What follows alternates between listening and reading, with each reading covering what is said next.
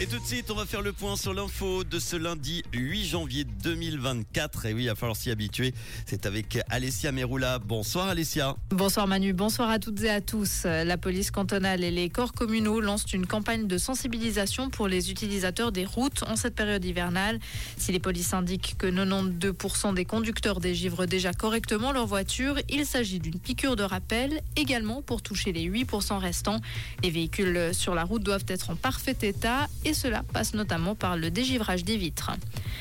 Lausanne active dès aujourd'hui son plan grand froid, ceci pour faire face aux températures glaciales qui vont toucher la Suisse ces prochains jours.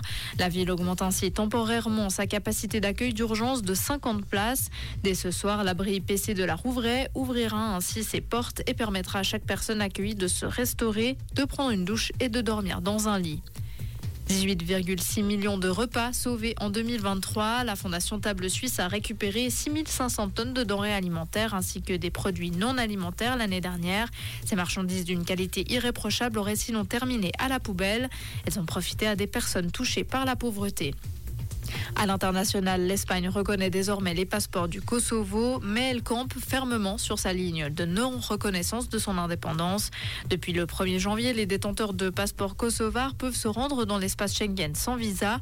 Jusqu'ici, l'Espagne était le seul des cinq pays de l'UE ne reconnaissant pas l'indépendance de l'ancienne province serbe à refuser l'entrée des détenteurs d'un passeport kosovar. Et puis la porte de l'avion d'Alaska Airlines a été retrouvée. Celle-ci s'était détachée du fuselage peu après le décollage vendredi.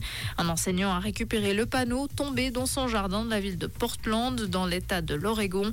Cela devrait aider à comprendre la cause de, de cet incident très rare. Merci beaucoup Alessia, ça fait peur en tout cas. Comprendre ce qui se passe en Suisse romande et dans le monde, c'est aussi sur Rouge. Eh oui, j'espère que la fenêtre de l'avion ne sera pas ouverte parce qu'aujourd'hui il va faire très très froid. Le ciel est aujourd'hui et demain. Le ciel reste généralement très nuageux en cette fin d'après-midi. De températures qui ne dépassent pas en ce moment les 0 à 1 degré à Lutry, Cossonay, Aubonne, Genève, Neuchâtel et la Tour de Paix en montagne. Il fait moins 4 degrés à 2000 mètres. Demain mardi, le temps restera nuageux avec quelques faibles chutes de neige possibles. Il va falloir sortir vos vêtements les plus chauds parce qu'il a fait encore plus froid. On aura moins 2 au petit matin, pas plus de 0 degré l'après-midi avec une bise parfois modéré sur le plateau.